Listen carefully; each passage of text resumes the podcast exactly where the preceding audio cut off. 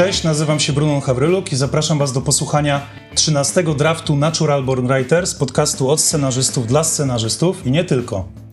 Dziś moim i Waszym gościem jest Bartosz M. Kowalski, reżyser i scenarzysta filmowy, absolwent szkół filmowych w Paryżu i Los Angeles. W 2014 roku wspólnie ze Stanisławem Warbasem zwycięzca nagrody głównej Script Pro za scenariusz Plac Zabaw. Film ten został zrealizowany w 2016 roku i przyniósł Bartoszowi bardzo wiele ważnych nagród, w tym nagrodę za debiut reżyserski w Gdyni, wyróżnienia w Londynie i Melbourne, a także nominację do paszportów polityki. Po tych sukcesach Kowalski postanowił rzucić wszystko i zacząć urzeczywistniać swoje koszmary, czyli kręcić polskie horrory. Jego kolejnym filmem było zatem krótkometrażowe Zacisze dla platformy Showmax, a w 2020 roku natomiast e, nadszedł czas na horrory w produkcji Action Studio i Netflixa, czyli W lesie dziś nie zaśnie nikt, W lesie dziś nie zaśnie nikt 2 oraz tego, tegoroczne Hellhole, czyli Ostatnia Wieczerza. Cześć Bartosz. Cześć, witam, dzień dobry. Wolisz e, Bartosz czy Bartek? Tak może od razu... Może, może być Bartosz, spoko. Może być Bartosz, okej. Okay. Wybacz to długie e, wprowadzenie, ale powiem ci szczerze, że twoja droga filmowa wydaje mi się arcyciekawa. Nie wiem, czy w ogóle nie nazwę tego draftu. E, reżyser, który zrezygnował z festiwalowych nagród, żeby kręcić wymarzone horrory. Okej, okay, no, no to, to, to, jest dziwna droga. Faktycznie od kina dokumentalnego przez y, kino społeczne po, y, po horrory, ale to też nie jest tak, że ja zupełnie zrezygnowałem z takich filmów y, około społecznych, czy filmów trudniejszych, czy filmów porusza, poruszających y, ważniejsze tematy. Taki mój następny film trochę będzie wracał odrobinę do tego, jaki był plac zabaw. Aha, ale nie mówisz o The Hive, tak? Bo tam o The Hive? Nie, nie, nie, ale no. to The Hive to w ogóle... To, jest na podstawie twojego pomysłu, tak? I... Tak, ale to nie ja Aha. będę realizował. Okej, okay, okej. Okay. Tylko jakbyś mógł jeszcze zdradzić, jaki gatunek mniej więcej, bo mówisz, że nie horror? Następnego filmu? Tak, no. Y, to jest, to jest projekt, który w ogóle to miał być tak naprawdę mój, moja druga fabuła po placu zabaw, ale Aha. tyle czasu zajęło zbieranie kasy na ten film, domykanie budżetu. W ogóle pierwszy treatment, czy to powstał chyba w 2013 roku. O. Pierwszy draft scenariusza w 2017 lub 2016, więc to jest projekt, który rodzi się naprawdę w bólach od dawna. Aha. A e, rzecz jest bardzo luźno inspirowana moim, e, moim dziadkiem nieżyjącym i jest to takim no, starym człowieku, emerytowanym aktorze, który ląduje w domu, e, w domu opieki, nie mogąc się pogodzić z nową rzeczywistością, szarą, przygnębiającą, bardzo smutną. Mhm. Zaczyna w jakimś sensie uciekać w głąb e, własnej wyobraźni. Więc to jest takie. Film e, jest no, o samotności, o, o, o przemijaniu, o odchodzeniu. Mhm. Raczej taki próg przebrnięcia przez ten film będzie dużo trudniejszy moim zdaniem niż, niż filmy, które robię e, dla Netflixa. E, natomiast tam też będą elementy gatunkowe. Absolutnie. Mhm. Tylko nie o to chodzi w tym kinie, ale będą elementy fantastyki, elementy gatunkowości. Okej. Okay. No to słuchaj, to jestem mega ciekaw. No to Kurde, zepsułeś mi tytuł mojego odcinka, no ale trudno. Ale patrząc, ale patrząc na to, co robiłeś do tej pory, no to myślę, że jak najbardziej pasuje.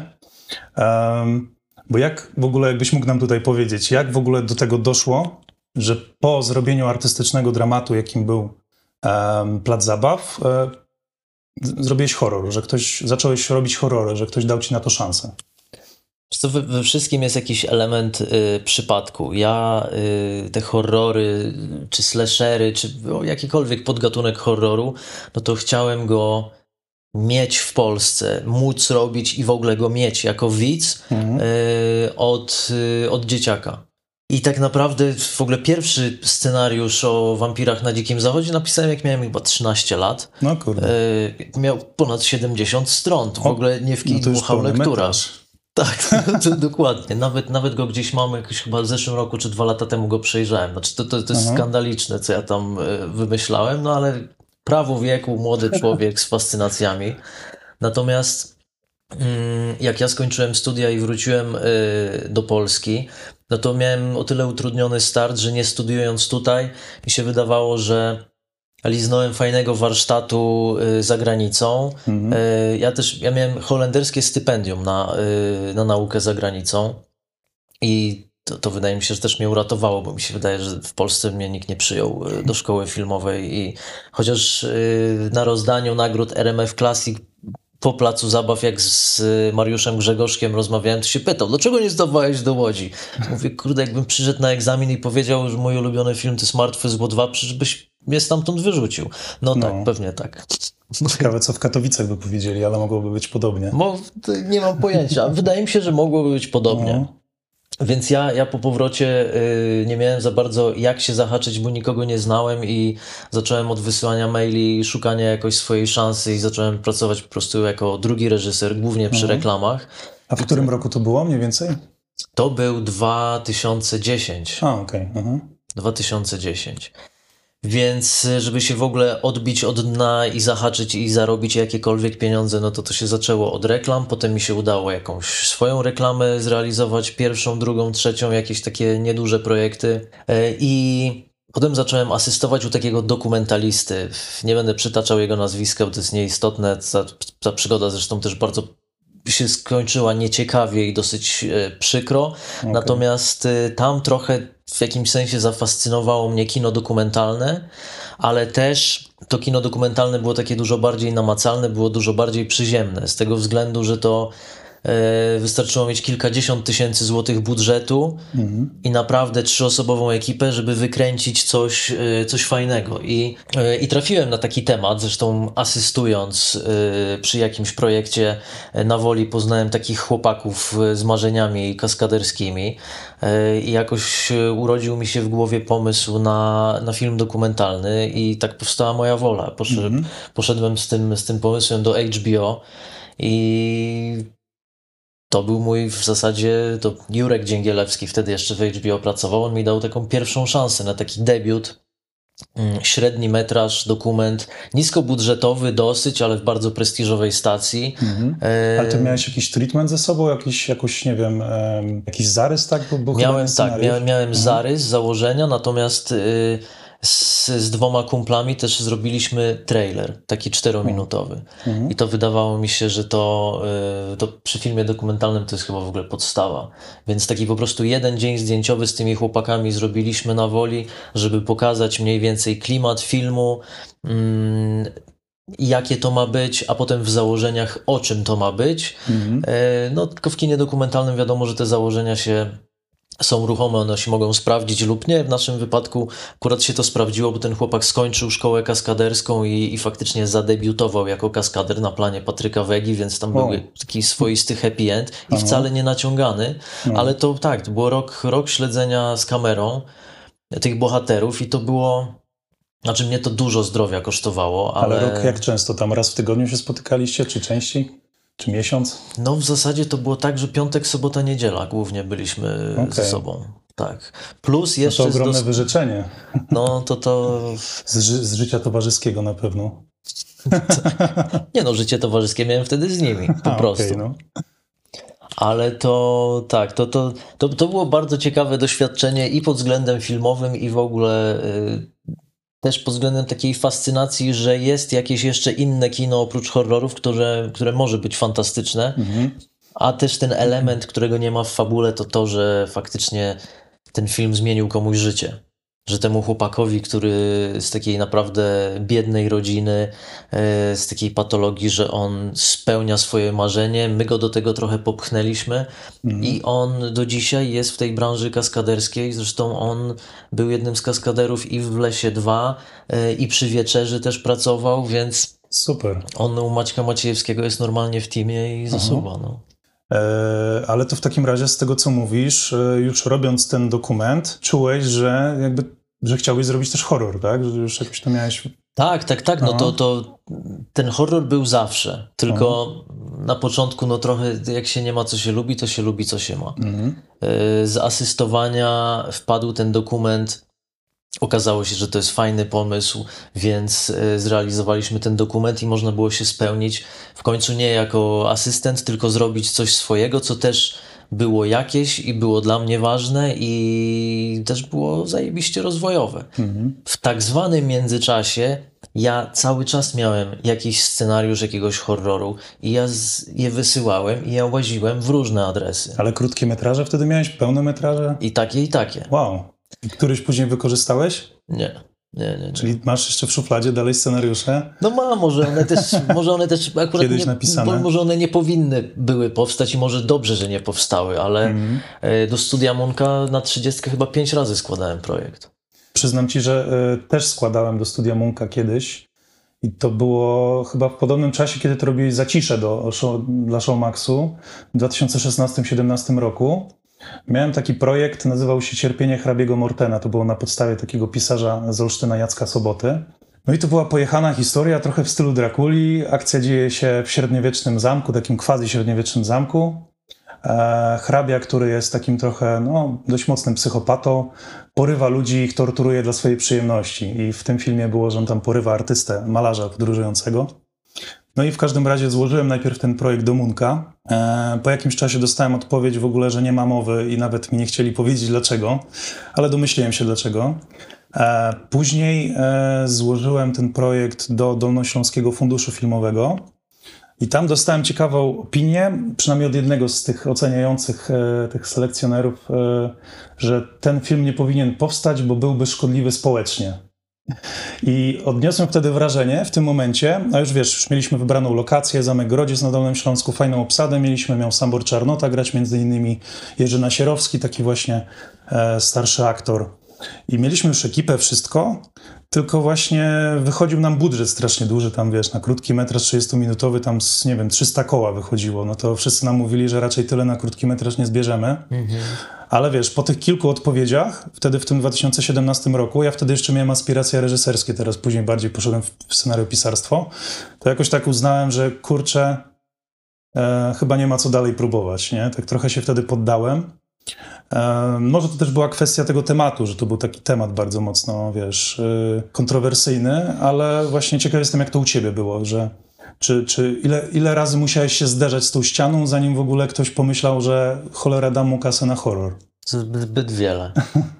To jest, wiesz, uczą tego na studiach, na, na pierwszych zajęciach pierwszego semestru, nie? Mówią ci, że przygotuj się, bo to jest życie i kariera odrzucenia. Mhm. Dobra, jasne, wiem o tym, wszyscy o tym wiedzą, ale dopiero jak się z tym zaczynasz zderzać cyklicznie raz po raz, no to to się może stać yy, takie przytłaczające, nie? W którymś momencie, wydaje mi się. I to ja tak trochę miałem z, z horrorami.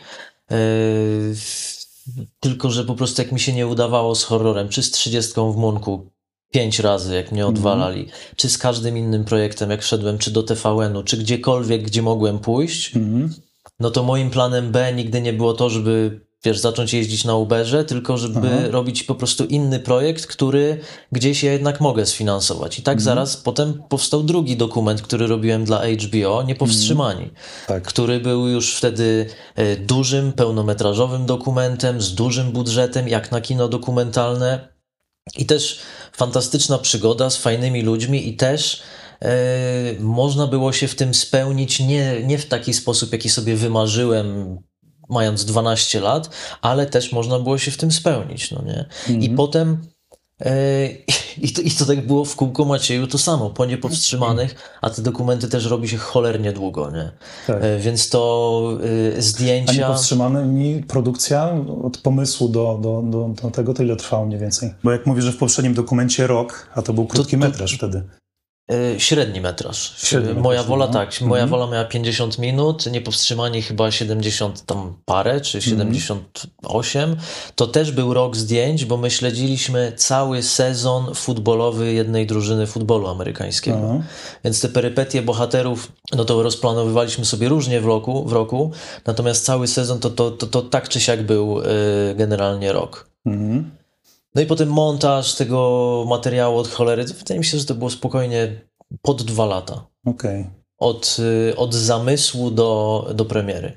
Więc to. No to w sumie nie wychodzi tak źle, bo wiele produkcji fabularnych to nawet y, powstają, wiesz, trzy lata. Nieraz bywa, że, Że od złożenia scenariusza 10, do. tak. Tak, że od złożenia scenariusza do produkcji gdzieś, no to później poszukiwanie finansowania nieraz trwa parę lat. Nie, no Czy rok. oczywiście. Tak, No. tak, tak. Ja się teraz już trochę przyzwyczaiłem do innego tempa z Netflixem, ale y, z tym filmem, o którym ci powiedziałem na początku, no to, no to tak, to, to domykanie budżetu trwa lata. Mhm. Natomiast po, po niepowstrzymanych były kolejne próby, yy, kolejny jakiś miałem scenariusz, wtedy chyba już o jakichś klaunach, demonach czy coś takiego. Wtedy jeszcze IT nie wyszedł, więc, więc klauny nie były takie już takie No jeszcze właśnie. oklepane. I niby było jakieś zainteresowanie, ale w sumie, kurde, oczywiście nic z tego nie wyszło. Mhm. Więc w którymś momencie też tak tupnąłem nogą i powiedziałem, że dobra, starczy tego, no Mhm. okej, je, jestem w Polsce, tu się robi takie kino, ja to też potrafię zrobić, no i to też są tematy, które mnie interesują, kurde, y, mogę też kino społeczne ugryźć, więc usiadłem i napisałem Plac Zabaw, no. Mhm. No, to napisałeś e, ze Stanisławem Warwasem. Tak, ze Stasiem Warwasem. Tak, i w ogóle mm, jak, jak właśnie to wyglądało, bo jak właśnie się zabraliście do pisania tego scenariusza, bo mm, później dostaliście za to nagrodę, tak, Script Pro, Mhm. ale jak właśnie wyglądała ta droga na początku, że mówisz, że właśnie uznałeś, że, że taki temat, e, ale pisaliście to jakoś razem, tak, czy... Nie, nie, nie, nie, to y, na, na sam pomysł, temat, no to ja wpadłem y, czytając o historii, która zainspirowała cały film. No i na Mhm. początku się zastanawiałem, że może to będzie na trzydziestkę dobre, bo może Mhm. tam nie ma opowieści na pełny metraż. Natomiast mm, ze Stasiem to y, wiesz, gadaliśmy o tym dużo, robiliśmy burzę mózgów, y, zrobiliśmy drabinkę wspólnie. Mhm. On napisał draft treatmentu, ja napisałem draft y, treatmentu, zderzyliśmy to ze sobą e, i jak już się dogadaliśmy, że to jest to, co powinno być, to potem scenariusz, y, ja pamiętam, to była majówka, napisałem w trzy dni. O, pierwszy draft. Pierwszy draft. Aha. Potem były jakieś poprawki, właśnie, ale to się no. już nigdy nie zmieniło specjalnie. Okej. Czyli jakby w, czyli bardzo jakby skrupulatnie, em, dokładnie sobie zaplanowaliście całą strukturę, wszystko i później jakby już mieli, mając tę drabinkę rozpisaną, ten porządny treatment, Tak. to już sam scenariusz to już była Tak, tylko, tak, tak, wiesz, tak, tak. Do, absolutnie do, do, do dzisiaj trzymam e, ten sam workflow, Mhm. e, że najwięcej czasu mi za, e, zajmuje rozkminienie tej koncepcji, Mhm. zdrabinkowanie tego. Potem piszemy treatment, który ma do 20 stron i on jest taki mocno zdetalizowany i tam już mam pomontowane sekwencje Mhm. i i wtedy scenariusz to to już, no nie chcę powiedzieć, że to już jest tylko proforma, ale to już jest ubieranie w szczegóły tego, co jest. Mhm. I to bardzo rzadko mi się w ogóle zdarza, żeby w stosunku między treatmentem a scenariuszem jakiś nawet szyk przestawny stosować, że coś do czegoś nie pasuje. Mhm. Em, raz mi się zdarzyło chyba zakończenie zmienić, ale to też w scenariuszu, który nie powstał, więc, więc, więc nie ma o Mhm. czym gadać. Natomiast i przy Placu Zabaw było, było podobnie. Tam jak się zabrałem za pisanie tego, to miałem faktycznie taką wkrętkę na to, że pisałem 11 godzin dziennie non-stop i, Mhm. i to strasznie mnie to porwało, ale w takim... Znaczy w ogóle ta sprawa mną tak wstrząsnęła, jak, jak ją researchowałem, jak o tym czytałem, oglądałem jakieś y, materiały z przesłuchań i tak dalej. Byłem tak wstrząśnięty, że po prostu to się tak trochę samo napisało. No. Mhm. A potem te poprawki oczywiście były, ale ja i tak od początku wiedziałem, że i tak będziemy głównie i tak cisnąć improwizację z tymi młodymi aktorami, Właśnie. że to ja ich nie będę uczył dialogów i nie będę udawał, że wiem jak dwunastolatki ze sobą gadają w szkole. Właśnie jak nie? wyglądała ta praca na planie przy tych właśnie dzieciach i nastolatkach? Y, Wiesz, y, debiut w sumie fabularny, zderzenie z, z naturszczykami, to chyba duże wyzwanie, nie? Jako reżys- Z dzieciakami, reżysera. no. no. No jest, y, jak teraz sobie porównuję, y, pracując z profesjonalnymi aktorami, to jest niesamowity komfort, że Mhm. po prostu gadasz z profesjonalistą y, o tym, co robicie, ty mówisz, jak sobie to wyobrażasz i mówisz, co chcesz i ta osoba po prostu to robi i to się po prostu dzieje. Tak. Y, Przy placu zabaw, no wiesz, my spędziliśmy prawie rok w castingu. W całej Polsce szukaliśmy tych dzieciaków i znaleźliśmy genialnych młodych ludzi. Co nie zmienia faktu, że taki dwunastolatek nie ma warsztatu, nie, nie zna tych narzędzi, więc, y, więc tam było bardzo wiele takich chwytów po prostu, które ja brałem z dokumentów. Aha. Trochę prowokacji takich dokumentalnych, trochę, że się z jednym umawiałem na to, co zrobi w scenie, żeby drugiego zaskoczyć. Aha. Czasem ja z nimi grałem w scenach, bardzo często ja podrzucałem jakieś dialogi, potem się w montażu wycinałem, żeby im y, poprowadzić rozmowę w jakimś w jakiś dziwny kierunek, którego oni jeszcze nie znali, bo jak tylko oni wiedzieli, co się ma wydarzyć dialogowego, czy, czy powiedzieć jakiś nauczony tekst, no to, to po prostu przestawało być, e, e, na ogół przestawało być prawdziwe. Aha. Czyli w takim razie pewnie nie, niewielka ilość dubli, albo wiesz, tylko technicznie, żeby nie stracić tej świeżości. W- Wiesz co, no i tak i nie. Aha. Były, było, pamiętam, jakieś ujęcie czy scena wchodzenia gdzieś do łazienki, gdzie zrobiliśmy chyba 27 dubli. To był jakiś mój rekord świata. Mhm. Ale w tych takich scenach bardziej dialogowych, emocjonalnych, to nawet jeśli były duble, to każdy był inny, albo każdy był o czymś innym. Mhm. Bo już faktycznie zagrać tego samego na ten sam temat dwa razy, żeby to było świeże, to to się najczęściej nie udawało. Aha. A powiedz mi, premiera była później, no w 2016 roku chyba w Gdyni na festiwalu. W San Sebastian mieliśmy A, okej, premierę dobra, czyli- tak, a- w głównym później- konkursie. No. Aha. E, Ale w Gdyni zdobyłeś nagrodę za debiut, później też Koszalin inne festiwale. I jak się wtedy czułeś? Bo to był w sumie właśnie, wiesz, twój debiut fabularny, kinowy. Czy to był wtedy moment, że uznałeś, cholera, teraz już będzie łatwiej, może wyskoczę z jakimś swoim scenariuszem grozy? Nie, nie, nie, nie, ja się zastanawiałem, czy ja nie zrobiłem jakiegoś błędu, no bo Aha. Wiesz, oprócz tego, że fajnie, że dostałem nagrodę i fajnie, znaczy w ogóle to San Sebastian nas trochę uratowało. Też do Karlowych Warów się dostaliśmy, y, ale wybraliśmy San Sebastian, bo tego filmu nie chcieli w pismie mi skolaudować. Mhm. Tam y, była na kolaudacji generalnie y, chryja i panika, że co ja zrobiłem. Była, były wyzwane komisje eksperckie, było sprawdzanie, czy takie zakończenie naprawdę było w scenariuszu. Na szczęście oczywiście było i film był zrealizowany według scenariusza, no ale to było tak szokujące i tak y, nie do przełknięcia przez y, pewne osoby, że było, za, było zaproszone y, grono jakichś biegłych psychologów, Mhm. e, którzy obejrzeli film i, i przyszli eksperci, przyszedł Smażol, mój opiekun artystyczny, Mhm. no i tam na szczęście, wiesz, i Smażol i, i ta pani psycholog biegła, oni się wszyscy wstawili za filmem, że to jest dobry film, że film jest ważny i tak dalej, i tak dalej. Mniej więcej w tym czasie przyszły zaproszenia na festiwale, Mhm. y, duże festiwale do konkursu głównego i ta chryja ucichła. Natomiast... y, Czego oni się obawiali, że właśnie zostanie... Nie, że film jest niemoralny, no, że nie No. można takich rzeczy pokazywać i, i w taki sposób i, i w ogóle czegoś takiego robić na ekranie. Dlaczego? No. Aha. Potem nasze projekcje festiwalowe trochę, jakbym powiedział, że były słodko-gorzkie, no to byłby to understatement mojego życia, no nie? Bo Mhm. to było tak, że faktycznie support był gigantyczny z jednej strony e, niektórych dziennikarzy i z branży, i środowiska, i z drugiej strony, no to ja dostawałem na Facebooku i pogróżki śmierci, i w Gdyni e, jakiś typ w hotelu Gdynia mnie gonił i pluł na mnie, No co ty? więc jazda była bez trzymanki. Nie? Ja nie mówię już też o tym, że po prostu Ale ludzie... ze względu na temat filmu, czy ze względu na to, że nie podobał się im po Nie prostu... wiem. Okej. Ze względu na to, że byli tak wkurwieni, że coś takiego się w filmie wydarzyło. Mhm. Pomimo tego, że jest to oparte na prawdziwej historii, my robiąc w ogóle research też przy gadając y, y, z biegłymi sądowymi, no to w ogóle historie, które się dzieją wokół nas, y, co ja też na każdej konferencji opowiadałem, nie? że takie Mhm. historie dzieją się wokół nas, tylko my o tym nie wiemy, bo jesteśmy w jakiejś bańce. Taki jest ten świat. To nie jest chory wymysł reżysera, tylko to jest jeszcze oparte na konkretnej historii, która była jeszcze bardziej brutalna, a Aha. my ją jeszcze trochę uładziliśmy, bo to, co się tam wydarzyło, to był w ogóle kosmos. No. I ludzie częściowo nie mogli chyba tego. y, Nie, nie, nie wiem, nie, nie mam pojęcia dlaczego, ale wiesz, wychodzenie y, z kina, y, pokrzykiwania. W San Sebastian to się już wydarzyło w trakcie ostatniej sceny. Mhm. Tylko nigdzie, czy, czy na bo zjechaliśmy pół świata festiwalowego, od BFI przez Indię po Fantastic Fest. Było zawsze grono oburzonych ludzi, ale nigdy nie na taką skalę jak w Polsce.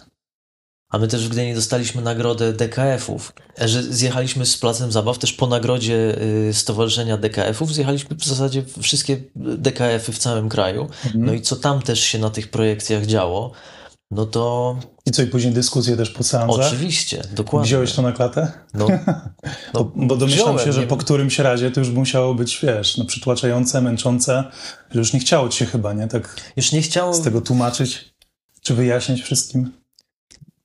Wiesz co, no robiłem to do samego końca, dosyć dzielnie, ale y, pamiętam na jednym DKF-ie jeden facet powiedział z widowni i ja to sobie zapamiętałem i on powiedział największym problemem tego filmu jest to, że nie zrobił go Haneke, tylko zrobił go pan Bartosz, y, debiutant. Mhm. Bo gdyby to zrobiło jakieś duże, wielkie, znane nazwisko, to inne by było podejście widzów, bo by od razu z wielkim szacunkiem się do tego podeszło, że kurwa, no bo to jest wielki artysta, Aha. a nie jakiś trzydziestolatek, który zabił dziecko na ekranie. Tak.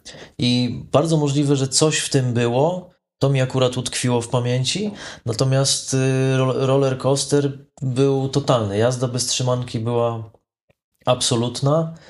E, I ja oczywiście się tłumaczyłem i broniłem, i ja mam swoje argumenty, i, i to też nie jest tak, że ja przekroczyłem jakąś granicę w kinie, która nigdy nie była przekroczona. Mhm. Kurde, ostatni dom po lewej Wesa Cravena.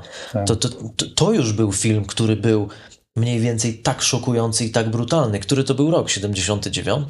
Mhm. To wiesz, to też nie było tak naprawdę takiego powodu, żeby taką złością wybuchać, no ale przecież też jak mieliśmy pokaz prasowy w Gdyni, yy, pewna bardzo znana dziennikarka krzyczała w trakcie ostatniej sceny przerwać projekcję. No. To, to nie powiem nazwiska, Aha. no nie, ale to, to, to doszło do takiego kuriozum, że, yy, no, że ktoś, ktoś, kto jest tak obeznany z kinem światowym, Mhm. krzyczał na kurwa ekran. Tak. Wiesz co, w ogóle to jest, e, myślę, że ciekawy temat. W tym roku w Gdyni w ogóle był taki film, teraz sobie nie przytoczę tytułu niestety, chyba że szybko jakoś wygooglam. E, Był taki film właśnie o dwójce em, młodych chłopaków, którzy przyjeżdżają do szkoły z bronią i robią, robią tam po prostu, wiesz, masakrę. I pamiętam, że w trakcie seansu to strasznie ludzie się krzywili, dużo było komentarzy z widowni i sam też miałem takie dość mieszane uczucia, bo nie wiedziałem w sumie po co to, ale na koniec, później ostatnie sceny, wiesz, e, tam chyba były jakieś plansze, czy były, były, było coś, jak, jakaś mowa o społecznym problemie tego, że, em, że dochodzi do takich w ogóle wy- wydarzeń. I ten Mhm. film chyba nawet zdobył nagrodę. Czy ja, żeby nie być gołosłownym, szybko sprawdzę. Krótki metraż Gdynia. A, bo to krótki. Tak, tak, tak, sorry, to właśnie to był short. Okej, no niestety teraz nie znajdę. E, proszę o wybaczenie twórców, jeśli to słuchają. Ale w każdym razie e, jest coś takiego, że no to, to wiesz, to tak działa, jak widzisz taką, takie sceny. I pytanie, czy to było zamierzone na przykład przez twórców, no bo fajnie, jak jest zamierzone.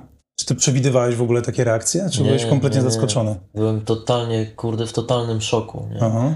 Bo ja nie to, że przewidywałem, ale chciałem, żeby to dało jakieś pole do myślenia, do dyskusji, żeby to otworzyło jakiś dialog Mhm. o czymś, e, o czymś ważnym, o czymś, kurde, co jest blisko nas, a na co, a, a, na, a o czym nie myślimy na co dzień, o czy, czego nie widzimy na co dzień. Mhm.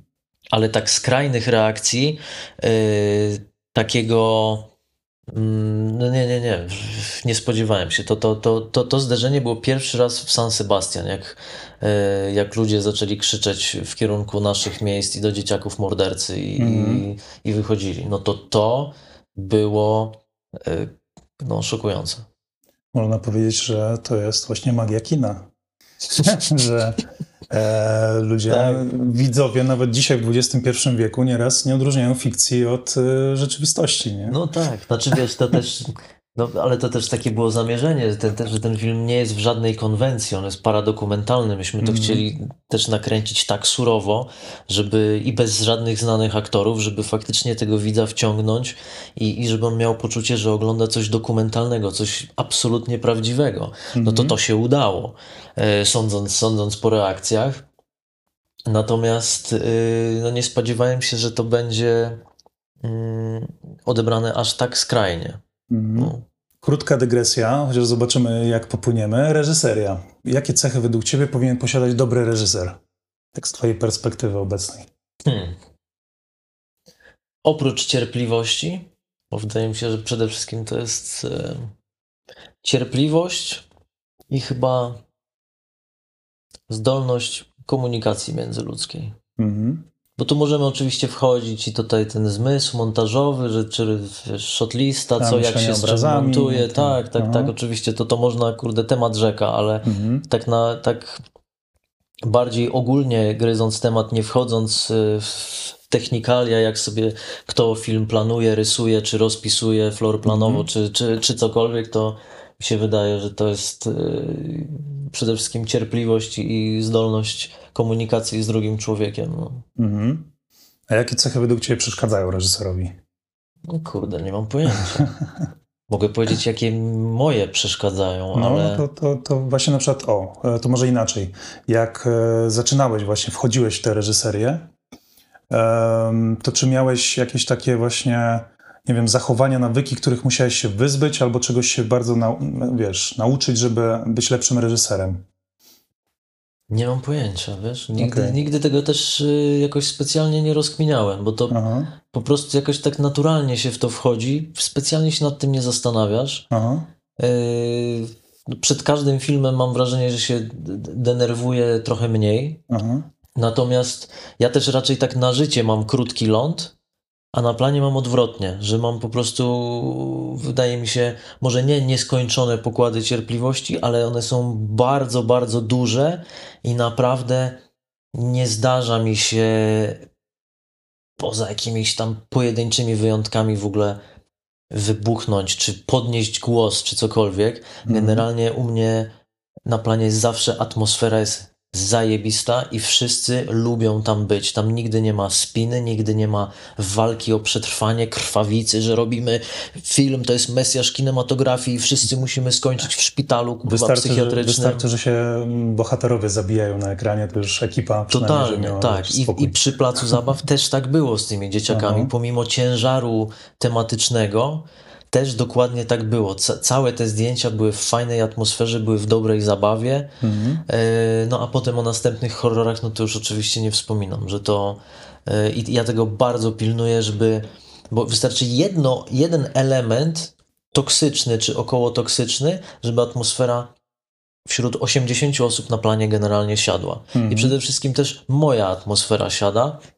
Więc ja tego bardzo pilnuję, też dobierając sobie ludzi wokół siebie, Mhm. żeby, żeby było pozytywnie, żeby było fajnie, bo wiadomo, że te dni zdjęciowe będą ciężkie, że będą momenty kryzysowe, że w zasadzie reżyseria to polega na rozwiązywaniu problemów. Mhm. Yy, a to może to bym powiedział, że to, Mhm. to cecha reżysera. To umiejętność rozwiązywania problemów w 30 sekund, bo to Mhm. głównie na tym polega. Nie? Tak, i pewnie wielu problemów często naraz, tak, z różnych pionów, Tak. które przechodzą, nie? Dokładnie, bo też często jest tak, że to, co sobie zaplanujesz, to to tylko mniej więcej się może zgodzić, a jednak Mhm. to kurde jest okej, ale coś tu nie siedzi. No, co to nie Mhm. siedzi? Bo w głowie mi się działo dokładnie, jak on zrobi to, przejdzie tam i zrobi tak. No a to patrzysz w ekran i to nie wygląda za dobrze i dlaczego? Mhm.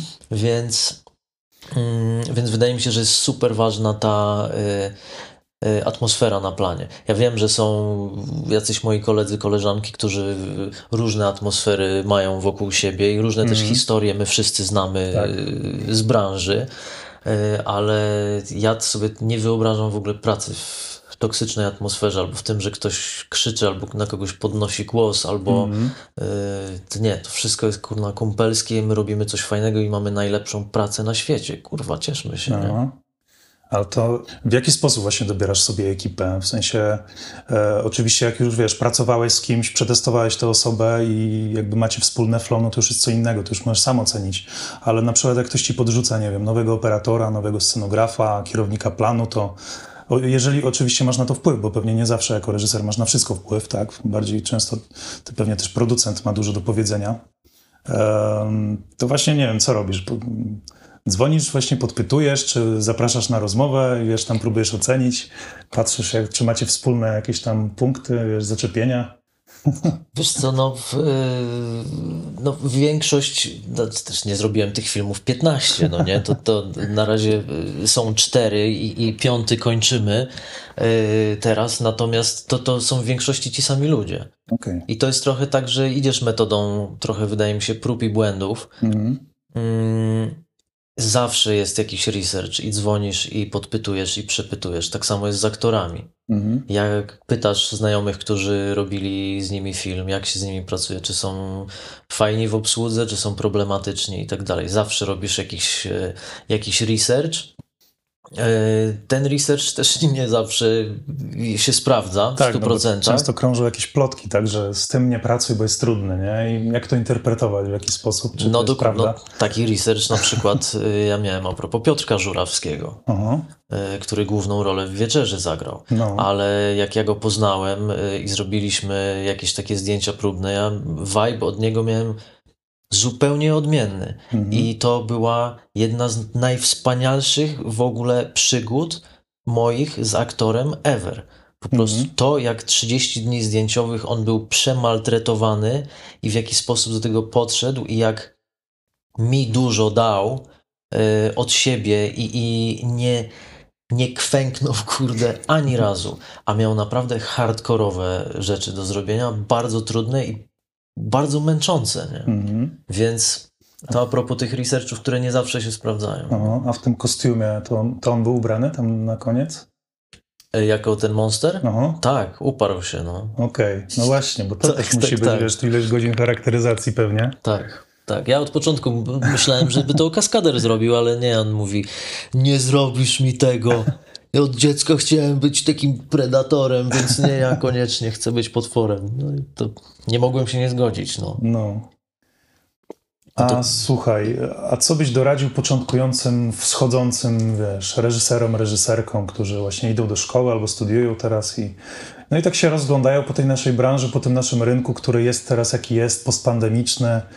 E, wchodzą platformy, jedne wchodzą, jedne schodzą. Jak się przebić, nie? Teraz. Wiesz co, no też ja... Albo ja... co byś doradził sobie, nie? 10 lat temu. Kurde, ja wciąż uważam, że ja jestem jeszcze taki w pewnym sensie początkujący, kurde. Chociaż, nie wiem, może, może, może już nie, ale... No już masz na koncie, wiesz, tych cztery pełnometraże, tak ponad, bo jeszcze dokument. Mi się, Więc... mi się wydaje, że to jest, to, tylko to są wszystko takie klisze, wiesz, ja to słyszałem, kurde, w szkole też cierpliwość, wytrwałość, nie? żeby się nie zrażać tym, że będą ci trzaskać drzwiami przed nosem. Mhm. Y ja jestem naprawdę namacalnym przykładem tego, że można skończyć szkołę, szkołę gdzieś indziej, przyjechać tu i nie znać ani jednej osoby z branży i zacząć od wysyłania maili i, i jeszcze mieć fascynacje horrorowe w mhm. Polsce i to zajmuje czas, faktycznie, ale to się, to się, to się da zrobić, nie? Mhm. Bo, yy, no bo w jakimś sensie, kurde, te eksperymenty około horrorowe, no Netflix oczywiście dużo zmienił. Gdyby nie Netflix, to wciąż bym nie mógł takiego kina robić, bo myślę, że nikt by tego nie finansował, ani TVN, ani do kin, yy, nic by z tego dalej nie było, ale Mhm. Tak się światy, losy świata y, potoczyły, że to się jakoś udało. Y, trochę trzeba mieć też farta we wszystkim, nie? Mhm. Tylko, że temu szczęściu trzeba non-stop próbować y, pomóc i to trzeba jednak drapać i drapać i drapać. I, no. ja mam też kolegów, którzy po prostu skończyli szkołę filmową i wiesz, i dostali jedną propozycję, zrobili, i dostali drugą, i trzecią, i czwartą. Ja nigdy nie dostałem kurwa żadnej propozycji. Mhm. Y, wszystko, co robię, to jest wydrapane, wychodzone przeze mnie. Nie? Mi generalnie nigdy nic, nikt dobra, może poza dwoma wyjątkami czy trzema, a już parę lat pracuję, to to nie jest tak, że ja dostaję propozycję i nie, teraz nie mam czasu na to, nie mam na to, nie mam na to. Mhm. Yy, A mam kolegów, którzy są, nie wiem, pod taką szczęśliwą gwiazdą chyba urodzeni, że po prostu od czasu studiów, że mają propozycję. Mhm. I Ale wiesz, tu trzeba też uważać na to, bo to z jednej strony jest jakby super rada, tak? E, Walczyć, być wytrwałym i e, wydrapywać sobie to, to wszystko. Z drugiej strony trzeba uważać, żeby nie wpaść w pułapkę bycia takim trochę natrętem, nie? Bo też e, myślę, że w, jakby roi się w tej naszej branży takich właśnie pełno osób, które tak z mojej obserwa- obserwacji, że widzę, że po prostu próbują się jakoś przebić, ale tak może przeginają, może trochę przesadzają, może zbyt bardzo tak chcą jakoś, wiesz, się spoufalać za mocno z kimś, no jak atakujesz jedną osobę non-stop, no to, no to, żeby się nie zamienić w stalkera, nie? Oczy- Oczywiście, że tak. No to, to, to pewnie. To, wiesz, teraz ja mam takie wrażenie, że, że młodzi to jest też zupełnie inna generacja, no nie? Mhm. E, Nie wiem, czy lepsza, czy gorsza. Ja na pewno generalnie radziłbym, żeby iść za swoim głosem i nie peniać. Mhm. Bo jak się okazało, można też w Polsce y, robić horrory i nawet z nimi eksperymentować. Czy się to komuś podoba, czy nie, to jest zupełnie inna para kaloszy. To nie jest y, zupa dla wszystkich, nie? To jest Mhm. bardzo specyficzny, bardzo specyficzne kino i tak w zasadzie potem z każdym następnym od placu zabaw y, filmem y, miałem, że te, te, te, te, te skrajne opinie, one są aż do czasu wieczerzy, no nie? Od ludzi, którzy się jarają czymś takim, do absolutnego rozwalcowywania Tak. tego i mm, też niejednokrotnie się zastanawiałem, że może, wiesz, wejść w jakąś telewizję, w jakiś serial, Mhm. Jakiś kryminał zrobić. Jaki, jakiś kryminał zrobić, jeden z 580, Tak. które istnieją i, e, i, i wiesz, i nie mieć tych emocji przy tych premierach, Mhm. że po prostu te, tego nikt nie ocenia, nikt się specjalnie nie emocjonuje przy tym, e, bo jest, jest też coś takiego jak kino takie bezpieczne, Mhm. gdzie generalnie nawet jak film czy serial będzie przeciętny, ale będzie na jakiś ważny temat, taki niehejtowalny temat, Mhm. to takiego projektu się po prostu nie zhejtuje. Mhm.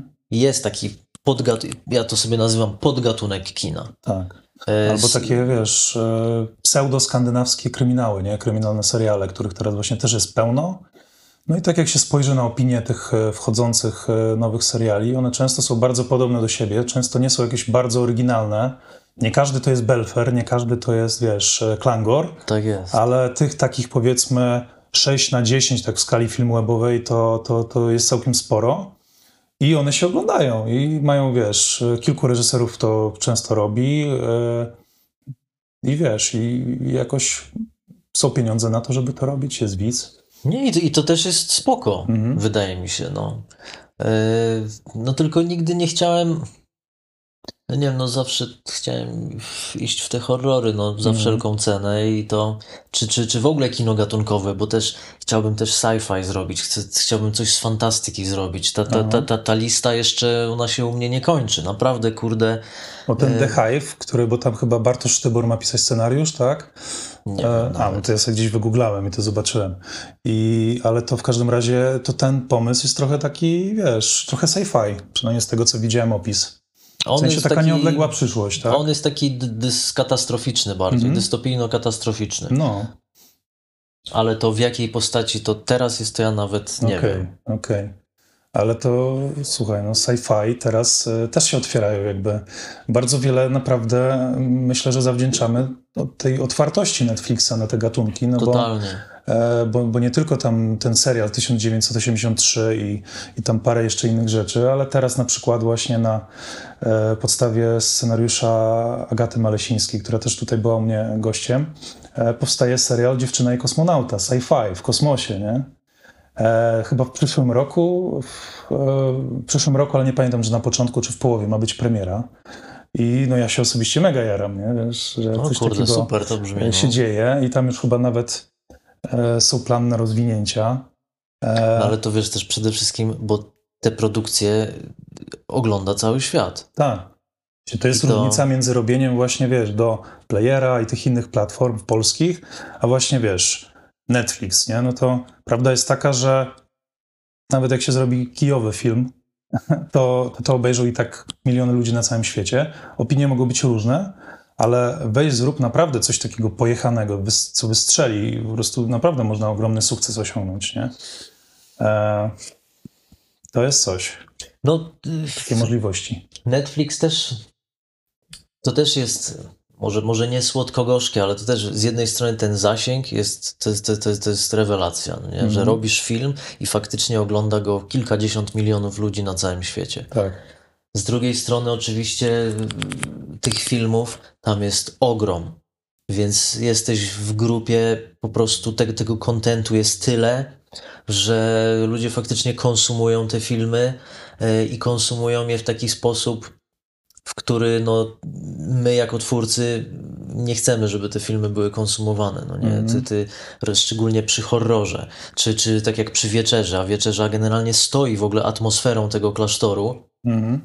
I jak sobie wyobrażam, że jest gdzieś ktoś, kto ogląda film na smartfonie albo na iPadzie w środku dnia, mm. y, bez dźwięku, z subtitlami tylko, y, no to no to on nie łyknie tej atmosfery, no nie wejdzie w to. No to, to tylko można na dużym ekranie w ciemnym pokoju w to wejść. Mhm. No ale z drugiej strony, kurde, takie są czasy, nie? Attention span y, młodych ludzi trwa, kurde, 7 sekund. Y, I tak to wygląda. No, ludzie dostaną jeden bodziec po pierwszej minucie filmu, zmieniają na coś innego, bo tego jest dużo y, i wybór jest ogromny. I to. No co zrobić? No w takich czasach żyjemy, no nie? Mhm. Wiesz co, wróćmy na chwilę do e, Twojego kolejnego filmu po Placu Zabaw. Skąd pomysł na 15-minutowe zacisze? A to pomysł nie był mój. Aha. E, bo. Bo wtedy zacząłeś współpracę chyba e, z Mirelą Zaradkiewicz i Janem Kwiecińskim, tak? Przy, przynajmniej przy scenariuszu. Tak, tak, tak, tak, tak, tak, tak. My nawiązaliśmy współpracę z platformą Showmax. Poszliśmy do nich ze scenariuszem serialu, który zresztą mieliśmy realizować, mhm. ale zanim ten scenariusz, też bardzo gatunkowy, horror zresztą, mhm. ale zanim ten scenariusz miał powstać, no to Showmax robił cykl kilku takich filmów krótkometrażowych. Mhm. I wiem, że przed chwilą powiedziałem, że nikt mi nic nie zaproponował, a tam akurat zaproponowali. Bo i Patryk Wega, pamiętam, zrobił wtedy taki film Czerwony Punkt. Aha, tak, z McGregorem S chyba. Tak, no, no. Smażol zrobił Księdza, Aha, tak. a ja zrobiłem Zaciszę. Więc to forma tego, y, to miał być film promocyjny dla Showmaxa. I mhm. oni z tego montowali jakieś krótkie reklamy, natomiast miała być taka forma, slasherowa, która też trochę nam, y, nas podprowadzi pod ten gatunek tego serialu, który mieliśmy robić. E, więc to, no więc napisaliśmy taki dosyć. E, Czyli to miał być trochę prolog do serialu, coś takiego? Może nie tyle prolog, co też w jakimś sensie, nie wiem, czy, czy, czy, czy wybadanie Aha, w ogóle gruntu, czy to się może udać za Aha. niewielkie pieniądze. No i to faktycznie za niewielkie pieniądze zrobiliśmy taki, taki dosyć basicowy slasher. A mogę zapytać właśnie, jaki budżet mieliście na ten... Jezu, już nie pamiętam no. nawet. Powiedziałbym ci chyba, ale no. nie, nie, nie mam bladego pojęcia. Okej. Okay. Bo to właśnie ciekawe. Nie? To już, kurde, było parę lat temu. nie, nie pamiętam. No, 2017, odległe czasy teraz. 2017, no. Ale to wyszło bardzo spoko i to faktycznie paru osobom pokazało, że można za niewielkie pieniądze zrobić coś gatunkowego, tak. co nie wieje sandałem na kilometr. Tak. I... Był co prawda, w sensie wiesz, u nas ta historia horrorów w Polsce tam no jest dość różna, bo mieliśmy i przed wojną parę horrorów, e, tam między innymi Dybuk Waszyńskiego, mieliśmy i za komuny różne horrory i tam i międzynarodowe, tam Polańskiego i Skolimowskiego i tak dalej i oczywiście um, Wilczyce i to wszystko, ale później właśnie u nas po tej przemianie e, lata 90 2000 no taki właśnie był, wiesz, taka posłucha w zasadzie... Był co prawda demon później w 2015 Marcina no Wronę. Była, była pora mroku jeszcze wcześniej. A, była pora mroku, faktycznie. I Piotrek 13. Aha, ale to były, nie wiem, czy to były takie, wiesz, takie półprofesjonalne bardziej, nie? Takie... Nie, pora mroku to śmiertelnie poważny film, był przecież dofinansowany przez PiS. Okej, okay, okej. Okay. To, tak, to, to Kuczer i Szka robił chyba. Aha, no. Ale wiesz, chodzi mi o to, że pamiętam, jak obejrzałem ten film pierwszy raz, w sensie mówię teraz o Zaciszu, na Showmaxie, no to byłem w szoku że można właśnie zrobić coś takiego, co był, to był co prawda krótki metraż, ale jakby jakościowo jak to było zrobione, to było po prostu na zachodnich standardach, nie? Dla mnie. To jak zostały, wiesz, e, cała ta masakra i, i prowadzenie wszystkich, wiesz, e, napięcia i tak dalej i, i klimat cały, więc powiem ci, że fajny test zrobiliście. No i to ten, ten test. To rozumiem zaowocowało później. Tak, tak? ten w ogóle te, ten test zacisze, no to zmieniło potem w ogóle wszystko, bo dzięki zaciszu Mhm. powstało pierwsze w lesie. Tak naprawdę. Bo Mhm. to był, była już taka nasza wizytówka, co można zrobić za tyle i tyle pieniędzy. Tu co prawda cały film jest z ręki, bo nie było kasy na jazdę, na kran, na, Mhm. na cokolwiek, więc wszystko jest z ręki, ale generalnie tak to może wyglądać, mając Horror, tyle że i to chyba tyle. lepiej z ręki, nie? Nieraz. Ja wiem, no zależy od sekwencji, nie? Aha. Zależy co chcesz opowiedzieć, czego potrzebujesz, no ale tam w ogóle wyboru nie było, więc No. y, po prostu robiliśmy z ręki, bo takie były warunki. No i mieliśmy robić ten serial z Showmaxem, ale w momencie jak dostaliśmy zielone światło i otworzyliśmy szampana, że robimy, no to Showmax y, Zawinął się do RPA. dokładnie. Więc nic, nic z tego nie wyszło, ale my zostaliśmy z zaciszem. Mhm. Więc y, nie chcieliśmy wytracić tej, y, tej energii, bo już witaliśmy się z gąską, że będziemy robić fajny, kurde, serial gatunkowy Mhm. i po prostu usiedliśmy i, i zmurzyliśmy się, y, że co możemy zrobić, y, za ile kasy y, i jak to sfinansować, żeby po prostu takie zrobić pełnometrażowe zacisze, coś bardzo prostego, Mhm. coś stereotypowego, coś co widzowie znają, ale przenieść to na polski grunt i zrobić to dobrze. Mhm. Nie wymyślać koło na nowo, Tak. tylko po prostu przenieść pewien amerykański wzorzec do Polski, tylko zrobić to kurna od A do Z porządnie. Mhm. No i zaczęliśmy szukać kasy, co też nie było aż A to produkował wtedy Axon Studio, tak? Też. Tak, W tak, tak. Wszystkie te teraz Tak. filmy od, od w lesie y, robi Axon Studio. tak, to produkował Axon Studio, ale finansowanie było generalnie prywatne. Mhm. Yy, I inwestorów mieliśmy jakichś chyba trzech po drodze. Yy, Każdy miał inny pomysł na film. Jeden chciał, żeby potwory była, były z bunkra z II wojny światowej i tak dalej, i tak dalej, więc to te, te, te wizje się w ogóle rozjeżdżały. Yy, Summa summarum zostaliśmy z jednym inwestorem plus Axon, no i zrobiliśmy low widziałem, budgetowy że film. I... PiS się chyba jeszcze coś dorzucił. Tak? Nie, to zachęty. A, zachęty. To okej. zachęty, Mhm. tak. No. E, Zachęty, które też zresztą nas jakoś tam uratowały. Ja się na tym kompletnie nie znam, nie wiem jaki tam procent, co, od czego, Mhm. nie orientuję się w tym, ale wiem, że te, te, te zachęty koprodukcyjne, no to one też, y, to była fajna sprawa, bo to chyba wystartowało niewiele wcześniej. Mhm. No i mieliśmy wejść do kin. no właśnie. No, wszyscy wiemy, co się stało, nie? Ale jak właśnie później... Kiedy miała być premiera? E, W piątek 13 marca, wydaje mi się, 2020. Okej, no to Tydzień praktycznie... przed lockdownem. No właśnie.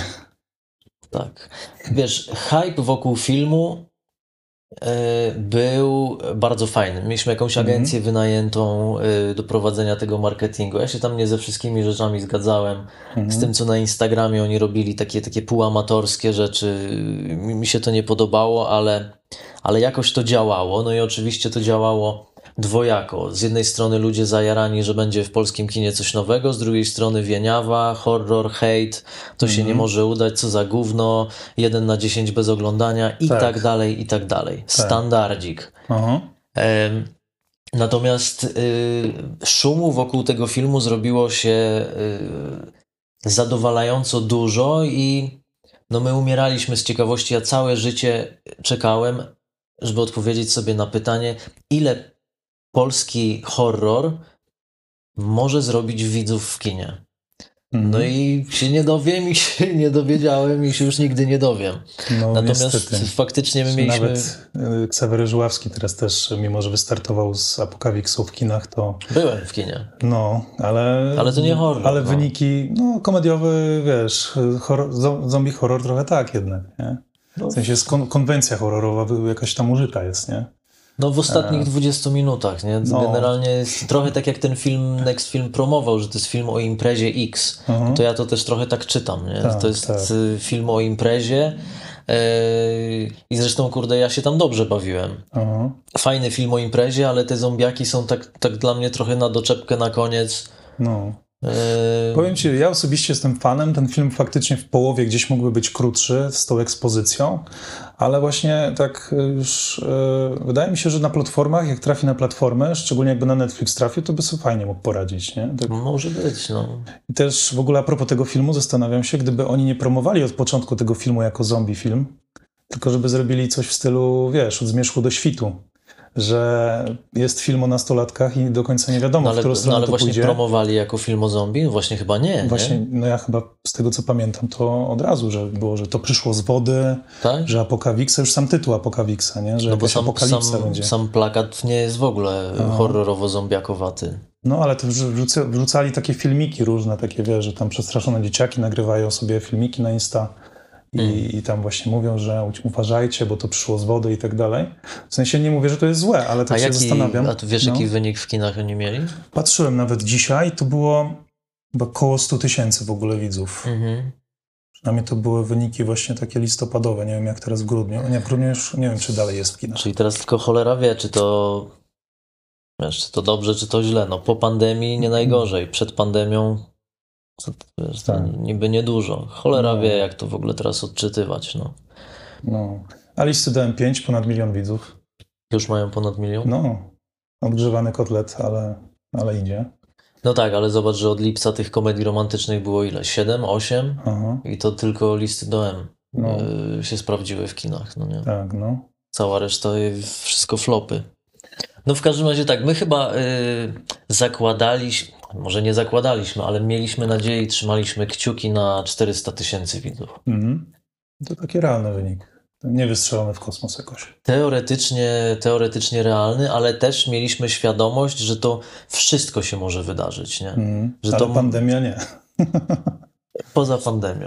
Tak, tak. Zakładaliśmy, że może przyjdzie na to 5 tysięcy, a może, a może będzie milion. Cholera, Mhm. to wszystko było możliwe. Natomiast jak się te zachorowania zaczęły rozkręcać, no to mm, to było tak coraz bardziej niepokojąco. Ja chyba tak do samego końca nie wierzyłem, że te kina się zamkną.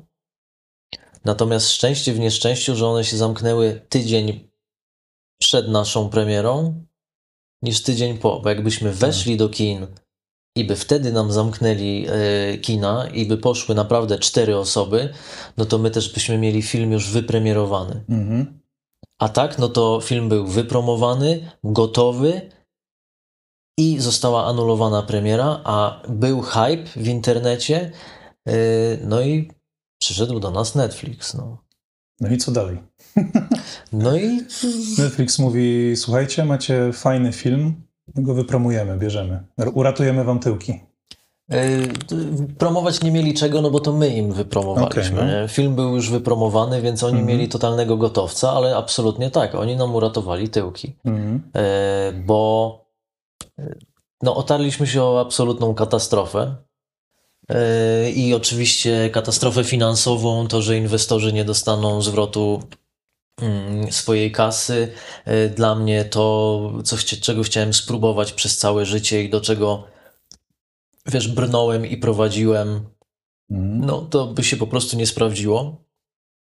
A Netflix faktycznie uratował inwestorów, e, film się zwrócił, e, film się obejrzał na platformie bardzo dobrze, film też został puszczony poza granice Polski, czego ja też nigdy, szczerze mówiąc, nie zakładałem i ta oglądalność była mm, kuriozalna generalnie rzecz biorąc. My, my takiej oglądalności ani przy Wlesie 2, ani przy Wieczerzy nie, nie powtórzyliśmy tego Mhm. ale to też czas był.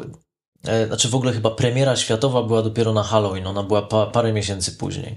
Tylko wtedy kina były pozamykane, był lockdown na całym świecie, ludzie byli pozamykani w domach, nie było konkurencji na Netflixie, inne platformy nie były jeszcze tak popularne i kurna ludzie siedzieli w domu, więc ta, Mhm. ta oglądalność naprawdę ona była, e, ona była absurdalna, więc to się jakoś e, to się jakoś no, na tyle się to udało, że bardzo szybko zaczęły się rozmowy o, o sequelu. Mhm. Wiesz co, zanim przejdziemy do sequelu, to jeszcze chciałem właśnie poruszyć e, nasz ulubiony temat tutaj na tym podcaście, czyli status scenarzysty. E, no bo jesteś nie tylko reżyserem, ale i scenarzystą. Ciekaw jestem właśnie, jak z Twojego punktu widzenia e, mają się scenarzyści w Polsce. Czy jest ok, czy, czy nie jest ok? Ja nie wiem. Ja jestem, wiesz, tak, tak, tak, tak daleko jestem poza tym wszystkim. Mm.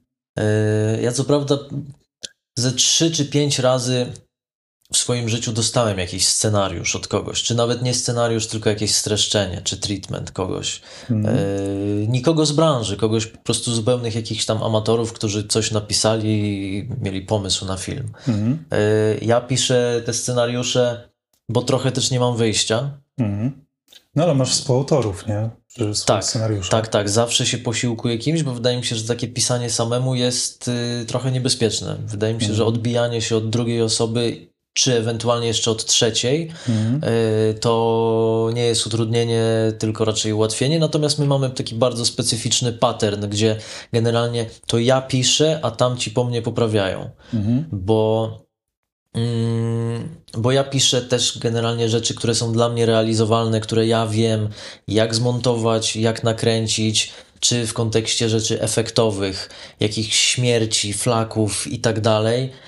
Wiem, jak to rozkmienić, żeby to nie kosztowało nie wiadomo ile. No nie? Nie, nie mhm. wymyślam też nigdy ani jakiegoś monstera, ani charakteryzacji, ani żadnego killa, którego nie wiem już na etapie didaskaliów, yy, gdzie postawić kamerę i jak zmontować, żeby to było fajne, a żeby nie pochłonęło naszego budżetu, bo wciąż każdy z tych filmów jest wciąż generalnie jeszcze mm. raczej taki nisko lub może średnio budżetowy, ale raczej nisko budżetowy, mm. biorąc pod uwagę to, ile efektów jest do zrobienia. Mm.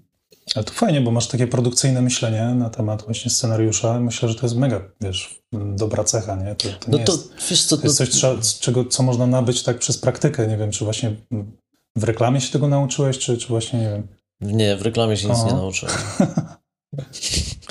Może pokory. Ale nie, wiesz co, no to mi po prostu yy, to mi jakoś u, ułatwia. Ja mhm. na przykład z Mirellą mam taki system, że ja yy, pisząc na przykład już pierwszy draft scenariusza, bardzo wiele rzeczy piszę skrótowo. Mhm. Yy, jakieś w ogóle didaskalia, opisy, coś. Ja piszę, wiesz, trzy słowa, że tu jest to i idę naprzód, bo ja chcę sobie poukładać sekwencjami i scenami, co jak z czym siedzi, mhm. a nad taką stroną literacką w ogóle, Ale żeby... taką drabinkę w sumie robisz, nie? Czy, czy dialogi od razu też piszesz dialogi, sobie wtedy? Dialogi, tak, robię mhm. jakiś blueprint dialogów od razu, mhm. tak. Ale, y, ale nie pastwię się nad formą literacką, nad didaskaliami i nad tym, żeby y, tej drugiej osobie dobrze się to czytało jako w ogóle lekturę. Nie? Mhm. Ja to trochę olewam, bo ja wiem, że ja to będę realizował i ja muszę wiedzieć, jak ja mam to realizować, mhm. a nie będę tutaj teraz udawał Elizy Orzeszkowej. Więc y, to już mówię o, oczywiście o etapie pyta, pisania draftu, bo mhm. wcześniej, tak jak mówiłem, te prace koncepcyjne i w ogóle rozkmienianie, y, co w filmie się dzieje, no to po prostu siedzimy, gadamy, robimy notatki, odbijamy się. Mhm przy każdej w zasadzie wolnej o, okazji. Więc y, ja chciałbym w ogóle zrealizować nie swój scenariusz. Mhm. Y, od dawna o tym mówię, ale mm, no nic takiego mi jeszcze w ogóle nigdy nie wpadło w ręce. Jestem w ogóle też strasznie ciekaw, jakby to było, bo to była zajebista przygoda. Mhm. Natomiast, y, no to wiesz co, no to jestem tego strasznie ciekaw. To było, uważam, bardzo też takie rozwijające dla mm. mnie. Bo jestem tak przyspawany po prostu do swojego stylu yy, i do tego, jak ja piszę, i, i yy, ja też sposób, w jaki my piszemy te scenariusze, to tam, tam nie ma jakichś metafor literackich, czy to, to, jest, to jest taki po prostu bardzo czytelny zapis tego, e, tego, co się dzieje. A wiem, że są też scenariusze, które są takie bardzo on, en i mhm. dużo porównań, dużo właśnie metafor i opisywania jakiejś takiej symboliki. Y, żywcem wziętej z prozy, z czego, czego ja na przykład nie robię, bo mi to przeszkadza w tym, jak ja mam się przygotować. No tego się nie y, przełoży na ekran, nie? To jest tylko ozdobnik. Tak czy siak, dokładnie. No. Co też może dla, dla czytającego, no to fajnie, żeby taki ozdobnik może czasem był. Nie wiem, nie mam pojęcia. My, my robimy tak, y, jak nam pasuje i ludzie czytają te scenariusze i z ekipy, czy z Netflixa i wszyscy je rozumieją i dobrze się je czyta. Więc mamy pewnego rodzaju, może nie chcę powiedzieć szkołę, ale już po tych paru scenariuszach jakiś taki sznyt wypracowany, jak to robimy od A do Z i, i one są napisane na koniec dosyć podobnie, jeśli chodzi o język, no nie? A powiedz mi, nie masz e, takiego wrażenia, że w Polsce brakuje dobrych scenariuszy? Bo to jest w sumie coś, na co się często narzeka już od lat. No i do tej pory, tak? Do tej pory są takie głosy. Ja mam na przykład taką perspektywę, tak mi się wydaje, że to, że mamy w ogóle gorsze, niedopracowane scenariusze, e, wynika często z tego też, że brakuje często środków na porządny development dla scenarzystów, dla scenariuszy. Nie, nie wiem, czy, czy wiesz, czy masz jakieś takie doświadczenia w tym, że, że często uderzając do producentów ze swoimi jakimiś pomysłami, czy treatmentami, czy powiedzmy nawet wstępnymi jakimiś draftami scenariusza, e, no, na początku raczej mniejsi szczególnie producenci nie chcą ryzykować, na przykład dawać kasę na development, tylko ten scenarzysta musi tam, wiesz, robić wszystko za darmo. Później ewentualnie jak znajdują się jakieś środki, to wtedy już się scenarzyście płaci. Um, ale wiesz, to już nawet nie chodzi tylko o płacenie scenarzyście, ale też właśnie o e, konsultowanie tych scenariuszy, o jakiś script doctoring, o analizowanie z różnych stron. I to może być chyba też problem. No, wiesz co, mi się w ogóle wydaje, że żaden producent y, żadnego developmentu sam nie zrobi, nie zapłaci za to. I to on może wziąć od ciebie projekt, połazić z nim, jak znajdzie zainteresowaną stację, albo nadawcę, albo platformę i ta platforma da na development, no to Tak. wtedy ty masz development. Tak, no. Tak, to wydaje mi się, że max co producent może zrobić, to kupić od ciebie treatment za 12 albo za 20 tysięcy Aha. gdzie kurde treatment. Dla, dla mnie treatment to jest już prawie gotowy scenariusz, no nie? I to jest najtrudniejsze, bo to cały film jest na tych 20 stronach i to może zająć, wiesz, parę miesięcy roboty, rozkminianie tego, dojrzewać może przez kolejny rok, no to weź i sprzedaj to za 12 tyś- tysięcy. No I właśnie. potem ktoś inny napisze na, y, na, na, na bazie tego scenariusz. Ale widzisz, i to jest też taki kłopot, że mam też takie wrażenie, że u nas w Polsce trochę się nie docenia treatmentów, no bo ja, ja też tak mam, jak gadam z innymi scenarzystami, z wieloma osobami, no to mając już porządnie przekminiony treatment, taki 20 stron do 30, em, jesteś w stanie tak naprawdę często już bardzo szybko napisać pierwszy draft scenariusza, jeżeli to jest tam wszystko, wiesz, skonstruowane, bohaterowie, struktura, fabuła i tak dalej. I nawet z ciekawości sobie ostatnio zerknąłem, jak to wygląda w Stanach, że tam mają właśnie te stawki WGA, tej, tej gildii scenarzystów. I u nich jest coś takiego, że na początku scenarzysta dostaje e, 40% e, stawki za treatment, później dostaje drugie 40% za, za pierwszy draft i 20% za drugi draft, nie? Czyli jakby traktują na równi pierwszy draft z treatmentem, nie? A tak właśnie wiesz, jak e, słyszę właśnie te stawki, że e, kilkanaście tysięcy za treatment, no to Tak, a u nas za, za, za treatment 12, a za scenariusz 150. tak, no. Tak. Więc coś kurczę jest nie halo, nie? Coś. Totalnie, to tak, tak, tak, to totalnie też się z tym nie zgadzam, uważam, że to e, jakby nie rozgraniczając, jeśli piszesz treatment i scenariusz, to uważam, że to wycenione powinno być pół na pół przynajmniej, Aha, a nie, że tu jest dycha, a tu 140, no. bo to dla mnie, e, wydaje mi się też, że mo- może inni pracują też inaczej, no nie, ale dla mnie gro roboty to jest do treatmentu. Reszta to są szczegóły, szczególiki, wstążeczki. Mhm. No, nie chcę powiedzieć pro forma, ale to już jest z górki dla mnie. Już rozpisanie tego na 95 stron tekstu. Tak, nawet jeżeli wiesz, później nie wiem, jest 5-10 nawet draftów scenariusza, to często to już są detale, nie? Jeżeli naprawdę Absolutnie, ma się dokładnie. dobry szkielet, dobrą bazę w postaci treatmentu czy drabinki, no to później to już wiesz, to już są detale, nie? Tak, albo rozkminisz inne zakończenie i zmieniasz zakończenie, bo wpadł ci inny, nowy pomysł i no to, to, to są tego typu zmiany, ale struktury jako takiej y, już nigdy nie ruszysz od treatmentu. No. Więc to jest taki właśnie temat e, rzeka u nas w Polsce. No i oczywiście też może wytłumaczę się, żeby nie było, że tak wiesz, jadę na producentów, bo oczywiście zdaję sobie z tego sprawę, że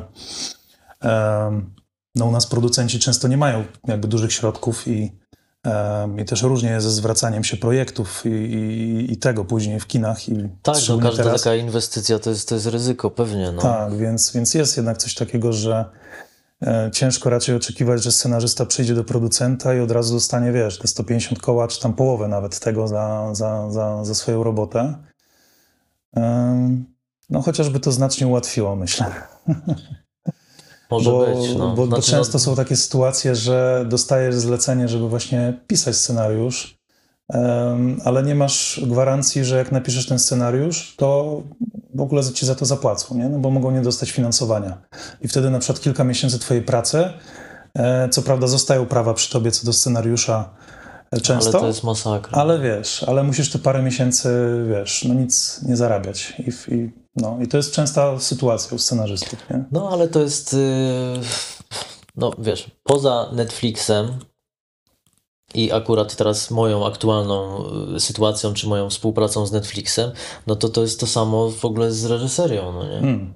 No to to, yy, wiesz, czy, czy Plac Zabaw, czy jakikolwiek inny film, który chce robić poza platformą, złożyć do PISF-u, to żeby złożyć do PISF-u muszę napisać scenariusz. Oprócz scenariusza, ilość tych eksplikacji, tych, ty, tej papierologii dopisów, które, tych, tych myśli do wyprodukowania i przelania na papier mhm. jest gigantyczna. Składasz ten wniosek, no mijają, wiesz, dwa lata, napisałeś ten scenariusz, masz to wszystko, składasz, czekasz kolejne cztery miesiące, mhm. są wyniki sesji od, odrzucone. No tak. i, i co? I co? I nie podają nawet pewnie często powodów? Nie, tam są jakieś recenzje, okay. ale, ale to nie ma żadnego znaczenia, nie? Mm. Znaczenie ma, że kończy się to dokładnie tak, jak ty powiedziałeś, nie? Tak. Że pracujesz nad czymś, gdzie nie masz pół gwarancji, że to coś kiedyś powstanie. Mm. I spędzasz nad tym rok czy dwa lata życia, komisja to odwala, i nie możesz tego złożyć drugi raz, mm. chyba że tam gruntownie przebudujesz e, scenariusz i udowodnisz, że to jest inny, lepszy projekt, whatever, mm. i wpada to do szuflady, nikt ci za to nie zapłacił, no i weź i z tego żyj. No ale to jest też urok e, naszej pracy i naszej branży, nie? Tak. No coś takiego jest, chociaż um, no osobiście uważam, że że to jest urok, który można zmienić i można zmienić na inny, przyjemniejszy urok.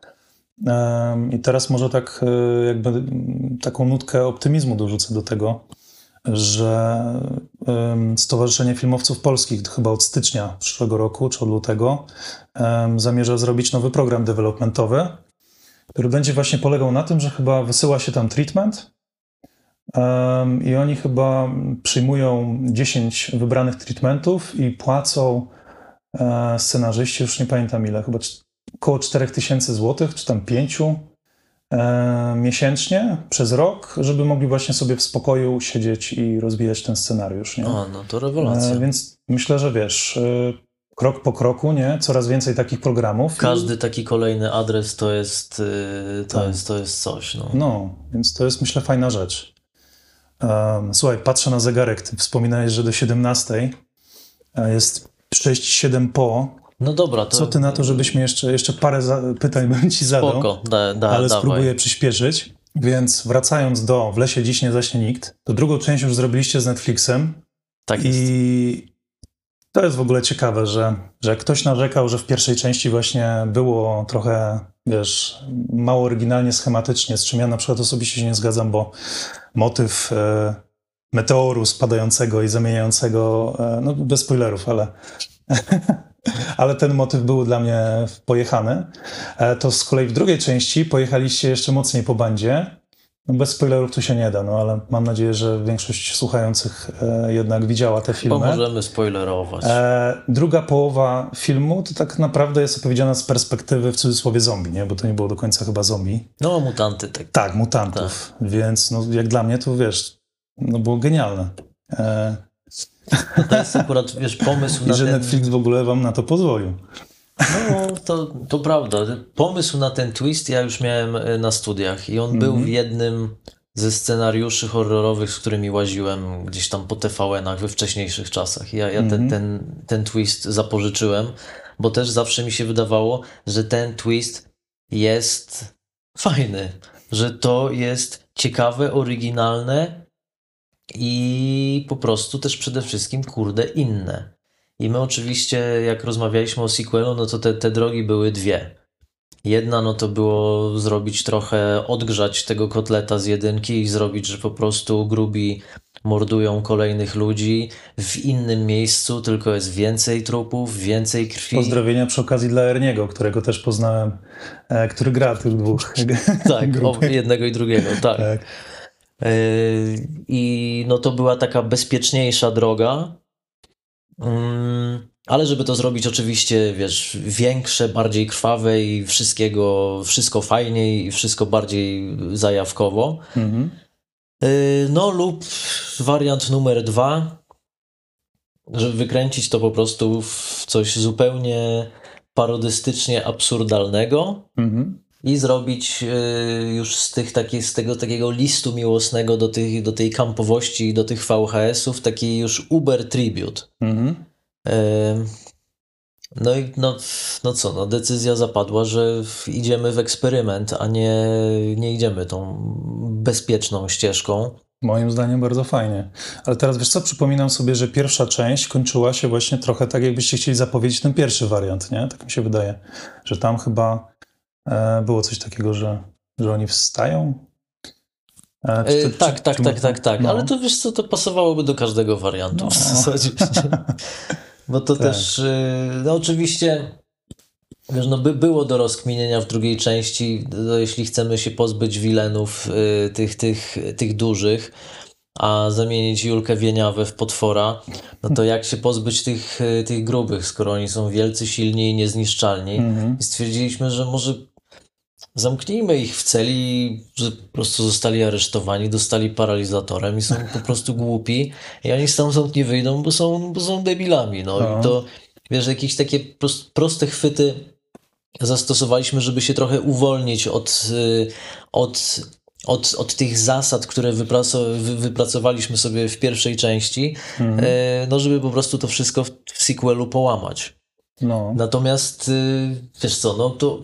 Ale trochę rozwinęliście, wiesz, e, te zasady z pierwszej części, nie? W sensie jakby no, pokazaliście, jak to może wyglądać z drugiej strony. Z tak, one, one poszły w zupełnie innym kierunku, no. tak, tak, tak. No i wiesz, te potwory też rozmawiają no właśnie, stworzyliście kosmicznym język językiem, ogóle, tak? który stworzyliśmy no. i, i lektor czyta ten język, więc y, y, tam faktycznie w tej drugiej połowie tam mogłoby być więcej akcji. Ja generalnie tam chciałem trochę więcej akcji wepchać, ale nie stać nas na to było, mhm. więc tam jest tak romantycznie, słodziutko i dosyć dużo te potwory gadają, a tam mogła być jeszcze jedna, dwie, y, dwie akcyjne, jakieś krwawe sceny więcej, ale nie było już jak tego przy tym, przy tym budżecie tego wepchać. Mhm. Natomiast wiesz, no z perspektywy czasu sam nie wiem, czy to był jednak dobry wybór, czy był zły. No to wiesz, film życie miał ciężkie. Były faktycznie i y, zachwyty, ale było takie rozwalcowywanie tego po prostu i taki hejt. Tak, what the że, fuck. Nie? Tak, tak, Co tak. tam się odwaliło. Dokładnie, więc Aha. to, więc nie wiem, no to, to podzieliło na totalnych zwolenników i totalnych przeciwników. Też myślę, że gdzieś tam pół na pół. E, oglądalność znowu na świecie była w porządku. Mm. E, w ogóle te, te, te, te opinie na świecie znowu też były dużo bardziej e, takie lightowe niż w Polsce. Mhm. E, chociaż kurna znowu no, dziennikarze znowu raczej byli za filmem. Były tam też jakieś hejty, ale czy czy w polityce, czy w wyborczej. Czy kurna byliśmy na liście New York Timesa, który yy, w miesiącu naszej premiery rekomendował kurna horrory. Mm. Więc to, to nie jest też tak, że to była jakaś katastrofa, ale film miał życie ciężkie i wniosek chyba miałem jeden, że, że może na taką tromowatość e, że po prostu widz jeszcze nie jest gotowy, nie? Mm. że to może po prostu naprawdę zbyt wiele osób myślało, że to, co my robimy parodystycznie, mm. z mhm. przymrużeniem oka. Że robicie na poważnie. Że tak? robimy na poważnie i że, to, no. i że to ma być poważne.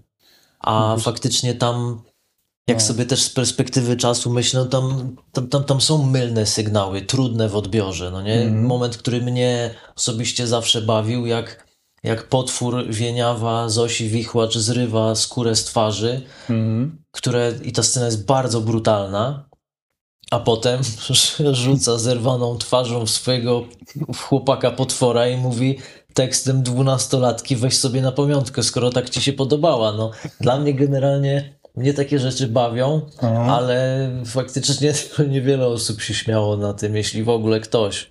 Ale słuchaj, bo sobie no, teraz tak myślę. W sensie jakby dwie rzeczy chcę powiedzieć. Pierwsza to, y, że wydaje mi się, że podzielone opinie na temat filmów chyba są dużo lepsze niż jak jest, wiesz, za mocno w jedną albo w drugą stronę. Znaczy, oczywiście każdy by chciał, żeby było tylko w stronę, że jest genialne, tak? Ale lepiej chyba jak jest, y, wiesz, 50-50 niż jakby wszyscy powiedzieli. To, to w sumie truizm, co mówię, ale tak jest. Wiesz ale co? często też filmowcy się przejmują, nie? Że są te podzielone opinie i tak dalej. Pewnie zawsze się przejmujesz, tak, no, no. Nie? No, nie da się od tego odciąć no. i, i, kompletnie na to nie zwracać uwagi. No szczególnie, że coś, w co się wkłada serce przez rok, Pewnie. dwa, nie więcej. Nigdy, nigdy nie wzruszysz na to ramionami, zawsze towarzyszą temu jakieś emocje. Można i... się krygować, że cię to nie rusza, ale zawsze rusza, nie? Zawsze trochę rusza, pewnie. No, no. Clue polega na tym, że dopóki masz jakiś balans i masz też dobre opinie, no to klub polega na tym, żeby złapać się tych dobrych, a nie celebrować te złe. Mhm. Y można rozkminiać, y wyciągać wnioski, czy coś zrobiliśmy źle, czy nie, ale na ogół, kurna, w jakich czasach my żyjemy, nie? Jakby hejt w internecie, y komentarz jakiegoś pana X z miasta X, bo nie ma co robić wieczorem, to wiesz, wszedł na jakiś portal i pocisnął kurwami. Mhm. Jakby naprawdę tym chcesz się przejmować? Who cares, nie? No. Natomiast y, jeśli chodzi o, o, o recenzję, jak tam też jest balans, no to, to ja po prostu trzymam się tych, yy, tych dobrych, a wydaje mi się, że w ogólnym rozrachunku, trochę nawiązując do tego, co ty powiedziałeś, mhm. yy, wolę mieć skrajne opinie i wzbudzać emocje yy, swoimi filmami, niż robić takie letnie kino, na które wszyscy wzruszają ramionami. Mhm. Wiesz co, jeszcze ta druga rzecz, e, bo ty w sumie, wiesz, wybrałeś sobie dość ciężką taką drogę, bo, bo od początku twoje te horrory, one są z lekkim, nawet dość mocnym takim zabarwieniem komediowym. I pożenienie tych dwóch rzeczy, komedii z grozą, myślę, że jest bardzo trudne. Szczególnie, że też jest coś takiego, że u nas w Polsce no, tych horrorów e, w ostatnich latach jednak nie powstawało wiele. I w momencie, kiedy pojawiły się, wiesz, pierwsze informacje o tym, że będzie duży slasher, wiesz, kinowy i tak dalej, chociaż w ogóle cały gatunek slasherowy jest trochę taki, wiesz, e, nie, ciężko go brać zupełnie na poważnie, ale jednak jest bardzo wiele widzów, ogromnych fanów horrorów u nas w Polsce, którzy po prostu czekali na coś zrobionego, wiesz, na poważnie, nie? No ale to też, y, wiesz co, no w lesie jeden i yy, to też on jest w lekkiej konwencji. Tam mm. jest przymrużenie oka, absolutnie, ale to też nie jest, y, wiesz, Scary mówi, to nie jest też parodia, no nie? Mm. Druga część jest wykręcona w drugiej połowie w kierunku takiej trochę parodystycznej tromowatości, oczywiście, i to jest po prostu film o miłości do góry nogami, e, o potworach, mm -hmm. ale on też stara się być w ogóle o czymś -hmm. i, i opowiadać o czymś, o czymś więcej niż tylko o tym, że są okropne potwory, które zabijają ludzi. -hmm. No w wieczerzy tego przymrużenia oka jest najmniej. Jest jedna sekwencja z przymrużeniem oka, której też to też nie wszyscy zczaili, że to ma być jakieś spuszczenie powietrza z balona w momencie jak rytuał się nie udaje i e, chłopaki się zastanawiają, co poszło nie tak.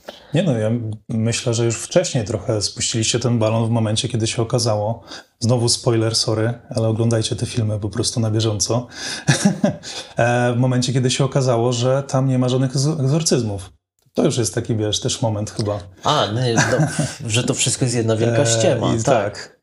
No, no. To, to, to, chciałem to wykręcić w takim trochę, żeby wiesz, wziąć tę hollywoodzką kliszę tych mhm. egzorcyzmów, mm. płonących krucyfiksów i tak dalej i wykręcić to w takim kierunku, którego też jeszcze nigdy nie było, co byłoby jakimś takim mikropowiewem świeżości, że mm. to jest klasztor, są opętania, są amerykańskie egzorcyzmy, ale nie, to jest wszystko, oni mają guziki, mają efekty specjalne, mają sztuczki i to, mm. i żeby to właśnie w ramach tych stereotypów, tych tych, tych, tych znanych ram gatunkowych, w których się musimy poruszać w Netflixie, żeby wpychać te powiewy świeżości tu i ówdzie i wykręcać pewne znane rzeczy w mniej znane rewiry. Mhm. Jednak jest coś takiego, że niektórzy chodzą na horrory po to, żeby się bać, nie? Ja na przykład osobiście tego nie rozumiem. W sensie ja lubię, jak czasem się przestraszę, jak jest taka atmosfera wytworzona grozy. A myślisz, że w dzisiejszych czasach, no. tak, jeszcze można się bać na horrorach? Nie wiem. Wydaje mi się, że nie, no są ludzie, którzy na przykład, wiesz, wiele osób w ogóle nie ogląda horroru, bo po prostu mówią z góry, że nie oglądam, bo się będę bać, bo będę mieć koszmary, nie? No. Um, ale też wiele osób jest takich, które właśnie oglądają horror i później oceniają, nie, słabe, bo w ogóle się nie przestraszyłem ani razu, nie? To I, jest takie. I to jest tak, takie właśnie, wiesz, że. Takie standardowe postrzeganie horroru, że horror powinien że być pewnie o, o, strasznym duchu i Że musisz się bać. bać później, wiesz, bo z dzieciństwa pamiętamy, jak oglądaliśmy te horrory i wtedy, wiesz, baliśmy się spać, i więc chcemy powtórzyć to teraz, już w dorosłym życiu i oglądamy coś, co jest nie do końca zrobione po to, żeby nas przestraszyć, tylko może, żeby, nie wiem, opowiedzieć jakąś ciekawą historię i wciągnąć, wciągnąć nas w jakiś niesamowity świat pełny grozy, tak, grozy, tak, tak, tak, ale tak. niekoniecznie po to, żebyśmy później, wiesz, bali się iść do kibla po ciemku. Totalnie, ale to, wiesz, to to no tych podgatunków horrorów jest ileś, no tak, nie? Z, no. z założenia oczywiście horror powinien być straszny, no ale tam to, to, to jest tam, tam, tam jest dużo więcej niż tylko to, że horror jest do bania się, mhm. bo to jest też forma rozrywki dosyć specyficzna, tych podgatunków jest od cholery. No slasher nie wiem, czy jest do bania się, czy Kiedyś może był, no nie mam pojęcia, ale no to jest raczej, wiesz, mi się składają ręce do oklasków, jak widzę fajnego killa mm.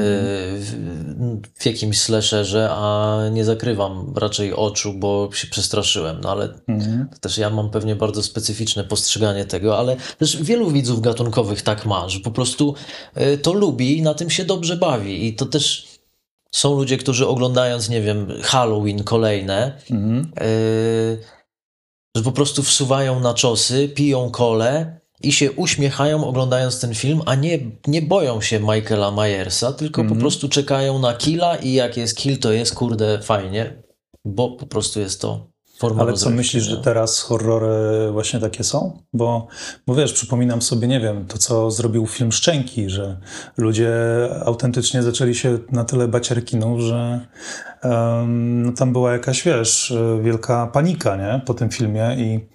No tak, znaczy Ale, mi, mi no. się wydaje, że przede wszystkim y, kino trochę, może nie kino, ale na pewno horrory, mhm. czy w ogóle może kino, zaczyna tak trochę się rozgraniczać na filmy na platformy i na filmy do kin. Mhm. I na przykład z horrorami ja uważam, y, że żeby w ogóle jakkolwiek nawet próbować ugryźć horror, który macie przestraszyć z założenia, no to to musi być film do kin. Bo na platformie to już z, w DNA twojego nadawcy jest to, że po prostu większość ludzi nie obejrzy tego w taki sposób, gdzie mogliby się wystraszyć. Ale co uważasz, że w kinie y, bardziej ta atmosfera może zadziałać? No pewnie. E, niż na przykład, wiesz, w domowym zaciszu, przy zgaszonych światłach e, w nocy? Zakładając, że no, są... powiedzmy dobrze, te, do, w miarę dobrym telewizorze. Zakładając, nie? że są tacy widzowie na świecie, bo na pewno są, którzy na, włączają sobie film z kinem domowym na dużym ekranie w no. ciemnym pokoju, no ja tak robiłem I, wiele razy. I nie wychodzą po herbatę albo po, po cokolwiek z pokoju, mhm. no to, to to wydaje mi się, że doświadczenie może być porównywalne. Mhm. Natomiast ja nie wiem, nie, nie chcę spekulować, nie znam statystyk, ale śmiem twierdzić, że większość widzów platformowych nie ogląda filmów w ten sposób. Nie? Mm-hmm. Tylko, że to jest raczej laptop w łóżku, tak, no. e, lampka padająca na ekran, ciemniejsza scena, nic nie widać na ekranie, trochę daj trochę ciszej, bo ktoś śpi, śpi za ścianą albo ktoś śpi obok. I to moim zdaniem to jest w większości chyba raczej takie oglądanie. Nie? Tak, ja też. oglądam tak jak ty, Aha. ale bo ja chcę po prostu wchłonąć ten film. Mm. natomiast w kinie no to widz kupuje bilet i on z założenia idzie po to, żeby ten film obejrzeć mhm. i on tam idzie tylko po to. No. A no, a na platformie masz tak, że, że ludzie też po prostu włączają sobie film w tle. No tak. Mhm. I to wiesz, i to możesz zrobić cudawianki z kinem gatunkowym, żeby przestraszyć, zbudować atmosferę zdjęciami, muzyką, napięciem, scen, czymkolwiek. To się po prostu nie uda, bo musisz mieć pełną uwagę widza i musisz mieć te narzędzia, żeby ktoś w tę atmosferę miał szansę wejść. A te narzędzia, no przede wszystkim moim zdaniem, to ma kino. Mhm. Albo faktycznie po prostu widz, który ogląda w ciemnym pokoju, z dźwiękiem na ekranie porządnym. No trochę takie smutne, wiesz. e, Słodko-gorzkie. No, właśnie jak się myśli o tym, co się teraz dzieje w kinach, to w zasadzie, że tam się wiele nie dzieje właśnie. E, No ale jak- horrory sobie radzą akurat. No, nie? Horrory sobie radzą, faktycznie. Nawet widziałem dzisiaj, że jest tam e, jeden horror, który jest dość wysoko. No jest, wiesz, czas jest, to wszystko jest trochę do góry nogami od tej pandemii, ale mm, no to też jest bardzo ciekawe, co się dzieje wokół nas, Mhm. co się wydarzyło w ogóle z kinem, co się wydarzyło z platformami. Yy, No ja nie mogę złego słowa powiedzieć o tej rewolucji, no bo yy, mi to w ogóle otworzyło drzwi na to, żebym mógł robić yy, to, co zawsze chciałem robić. Gdyby nie Netflix, bardzo możliwe, żebym wciąż był jeszcze bez drugiego filmu. Mhm. Więc ja im zawdzięczam naprawdę bardzo, bardzo, bardzo dużo. E, Natomiast natomiast no wiesz, no takie są czasy. Nie da rady zmusić każdego widza w każdym kraju, żeby oglądał tak jak ja to sobie wymyśliłem i zaplanowałem. No. Tak. No szczególnie, że wiesz, też się, oczywiście podejrzewam, że jest wiele czynników, które sprawiły, że tak jest, że filmy teraz coraz szybciej wychodzą z tych kin, szybko trafiają na platformę i często jest tak, że wiesz, y, po co iść do kina, skoro za miesiąc, za dwa to będzie na platformie, nie? A skoro To już prawda. wszyscy płacimy za te platformy, bo tam większość widzów ma już te Netflixy wykupione, no to, to tak jest. To prawda, no coś, y, coś w tym jest. Ja uważam, że te światy mogą koegzystować y, obok siebie i y, ja wciąż lubię sobie pójść do kina. Mm, Jakie są twoje dalsze plany? E, czy to będą horrory? I na jakie historie możemy liczyć? Czy nie wiem, coś z wampirami, duchami, a może właśnie coś mniej e, komediowego, może coś bardziej, wiesz, w stylu Studia A24? No, y, no to już na samym początku się chyba trochę wygadałem, nie? Z tych No. dalszych planów. No, kończymy film. Mhm. Teraz będziemy za parę miesięcy, znaczy w zasadzie nie wiem kiedy. Na pewno w 23 roku będzie miał premierę. Mhm. Gdzie to nie wiem, bo to nie jest y, Netflixowa produkcja, więc y, zakładam, że będziemy szukać jakiejś tam premiery festiwalowej, y, czy w Polsce, czy, czy za granicą. Mm, No a potem zobaczymy. No, mam jeszcze w, następny w kolejności jeszcze projekt z Netflixem, w zasadzie dwa. Mhm. A też jakieś gatunkowe? Gatunkowe, tak, tak, tak. Okej. tak. Gatunkowe. y, no, za wiele zapewne nie mogę zdradzać, e, ale absolutnie gatunkowe i raczej z gatunku tych e, mroczniejszych Mhm. niż tych e, bardziej kolorowych. Okej, no to super. na koniec zwykle proszę gości o polecenie kilku filmów, seriali i książek, ale pomyślałem, że dzisiaj zrobimy wyjątek i zagramy w to czy tamto. Co to? E, czyli wymieniam ci jakieś dwie rzeczy, a ty mówisz, którą wolisz, którą wybierasz. To jest taka dość, wiesz, infantylna zabawa, ale trochę może nam, słuchaczom, więcej o tobie powie. Ja w sumie jestem ciekaw, co, co, co z tego wyjdzie. Okej. Więc gotowy? No jasne. Dobra, no to tak. Egzorcysta Fritkina czy Lśnienie Kubricka? Egzorcysta Fritkina. Okej. Dziecko Rozmery Polańskiego czy Omen Richarda Donnera? Kurna, no nie można tak. To to nie. Yy, Nie podejmiesz decyzji. Ale musisz. muszę? Musisz, no. Nie, no nie da się. To, to, to jest kurde, no to może dziecko rozmery, ale to jeden i drugi film uwielbiam i jeden i Aha. drugi jest genialny. E, The Witch Eggersa czy Midsommar Ariego Astera? O. E, To chyba Midsommar. Okej, ale coś wyczuwam, że nie lubisz y, tego typu kina.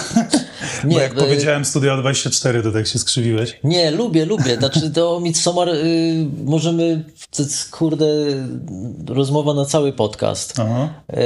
Y, podobał mi się ten film. Rewelacyjny opening ma Midsommar. Mhm.